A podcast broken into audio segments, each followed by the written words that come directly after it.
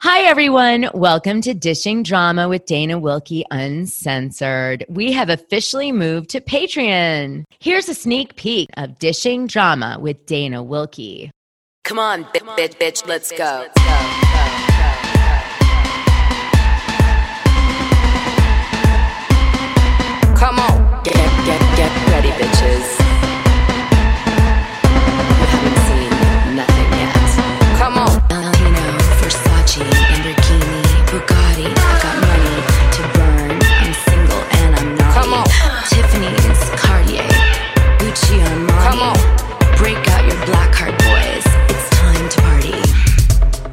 So, Casey, um, Come I have Ronald Richards coming on the show today.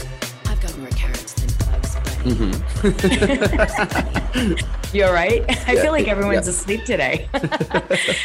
um, and the reason that I wanted to say, I I just wanted to warn you, we'll, we're going to do a separate intro when he's on the line. Okay. hmm Um, and so this is sort of behind the scenes pod audio that we're putting on this episode. Okay. But I wanted to, uh, I know we don't normally do that, but we're going to do this. Like, we're going to do this on this one. I sense that Ronald is, um, before, you know, we, we do our proper intro with Ronald and all that. I, I sense that Ronald is uh, feeling a little bit conflicted, of course, because he's advising uh, the trustee in the Erika Jayne Girardi case. And um, between you and me, you know, I know he's been, uh, you know, they've been calling out in court and stuff like, you know, they're trying to use like his Twitter and his interviews and all this stuff as a way to say that he's, you know, uh, biased towards Erika in some way that, that and he, therefore he shouldn't be advising the trustee. So I know he's sensitive to that. Okay. hmm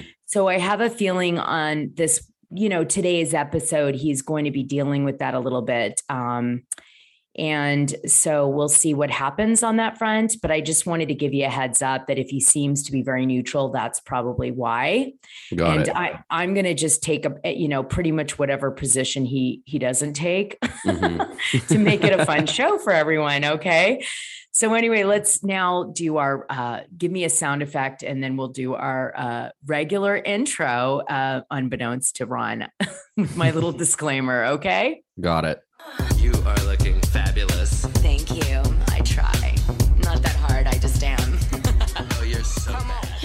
Hey, Casey. Hey, Dana, what's up?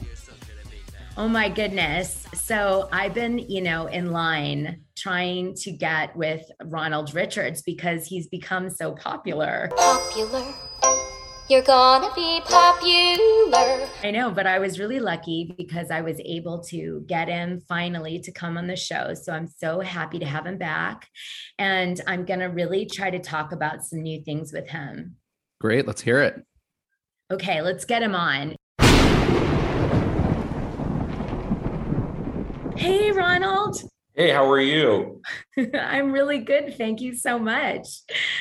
I'm so happy for you. You're doing so ama- such amazing things in in the in the legal world. Well, um, we don't forget who we started doing podcasts with, so um, it should never be a problem when you need me on the show. I we scheduled this, and so I was glad we can do it today.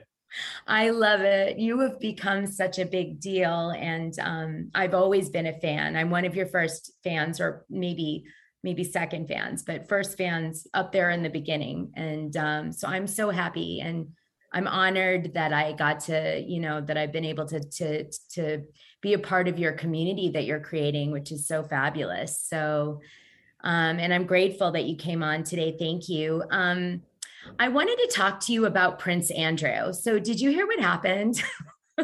Yes, he got sued in the Southern District of New York. yeah, he got sued, and they're doing a uh, cross-border, I guess, case. Um, they hired this com- this law firm that specializes in cross-border called BSF, and uh, I, I guess she's coming for him for three uh, forced sex experiences with her as a minor from 1999 to 2002 in London, New York, and the Caribbean.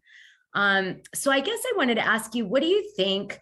Um, you know, what do you think is going to happen with that? Do you think that could kick off like because remember the the prosecutors wanted to talk to him and he said, I'm never coming to, to the US, basically. This plaintiff has a real law firm um, representing her. Uh, and um, I wouldn't want to be sued by that firm.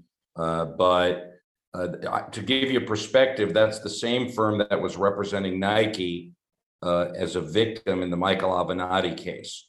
Oh So- my gosh. So you, you sort of have the tie-in, they have strong connections to the uh, Southern District of New York Prosecutor's Office. And this is a complicated case because I'm not sure if he has what's called diplomatic immunity or if he's a head of state, um, if that's going to protect him. Um, also, they have to effectuate process in the UK and there may be um, issues doing that. I, I, I, he's not going to come to the U.S. obviously and accept a summons. So there's going to be some jurisdictional issues that need to be resolved before this civil case goes forward. But ultimately, I think it'll be allowed to go forward. Um, but it's going to not be a walk in the park. I think his team should settle right away. And you know why I was thinking that? Because I mean, as you mentioned, they have strong ties to the, you know, the the number one creme de la creme prosecution office in the country. Um, the best of the best are in that um, you know, in the Southern District of New York prosecutor's office. So like I, you know, any kind of evidence that they get turned over or they find, you know, could easily fall into uh, something else. So I would think he would want to settle it. Um, well, that is a good way of looking at it, but this person can't do that because um, that would require potentially the approval of, of, of the government of Great Britain to pay out a, like a tort claim. And I don't necessarily think that if he settles it, he would want the specter of an admission.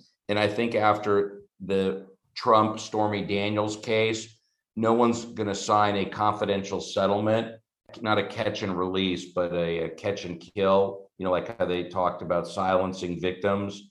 Um, there's a, a vernacular, it'll come to me in a sec, but they, I don't think that they're going to allow that for the prince because they're not going to, they're not going to just allow someone to be quiet like that. Well, that's a really great insight because I didn't even think of that. That because of his affiliations with, you know, the crown, that he might not be uh, able to settle the case. Wow, this is going to be, I think, a good one. I hope you'll cover it a little bit on your Twitter. yeah, it's, it's called it's called a catch and kill payment. I was correct, but basically, you know, that's what they did with Susan McDougal. Th- those are very frowned upon. If if this guy committed crimes, I don't see how they're going to let him pay his way out of the civil offense. I think that their goal is to because he's been ignoring the criminal subpoena is to try to force him to deal with now this on a civil aspect and, you know, it's probably going to go up to the Department of State because it would affect our relationship with the UK. Yes. Well, it's interesting too because um, the victim in this particular instance, I don't believe that she settled with the Epstein estate, which, you know, they had people signing um, contracts saying that they wouldn't go after any of Epstein's affiliates and or employees or staff or whatever if um, they took a payout from the victim fund.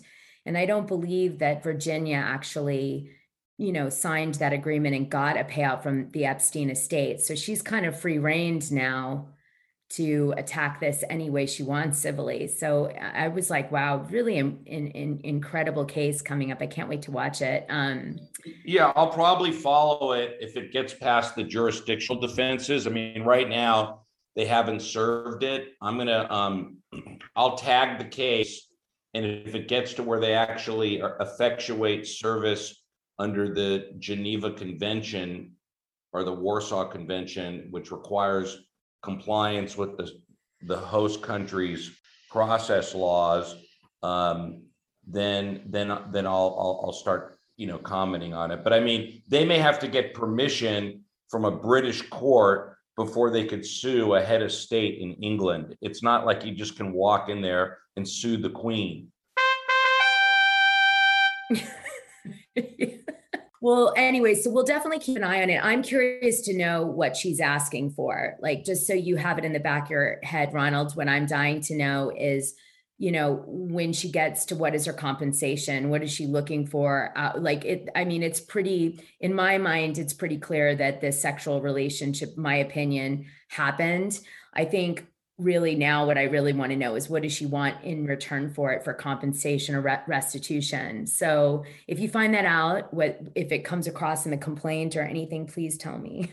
Okay, i am going to tag it and then and then I will I will review it. Um, you know, like I said, and I'm sure there'll be some things coming up. But right now, it's easy to file a lawsuit, but now you got to serve it. And in, an, and another jurisdiction to a royal. Correct. I mean, I, I don't even, I wouldn't want to scratch my head how you do that. For the full scoop, head to our Patreon page. Click the coin icon on your player to check it out. It's not like we can't afford it.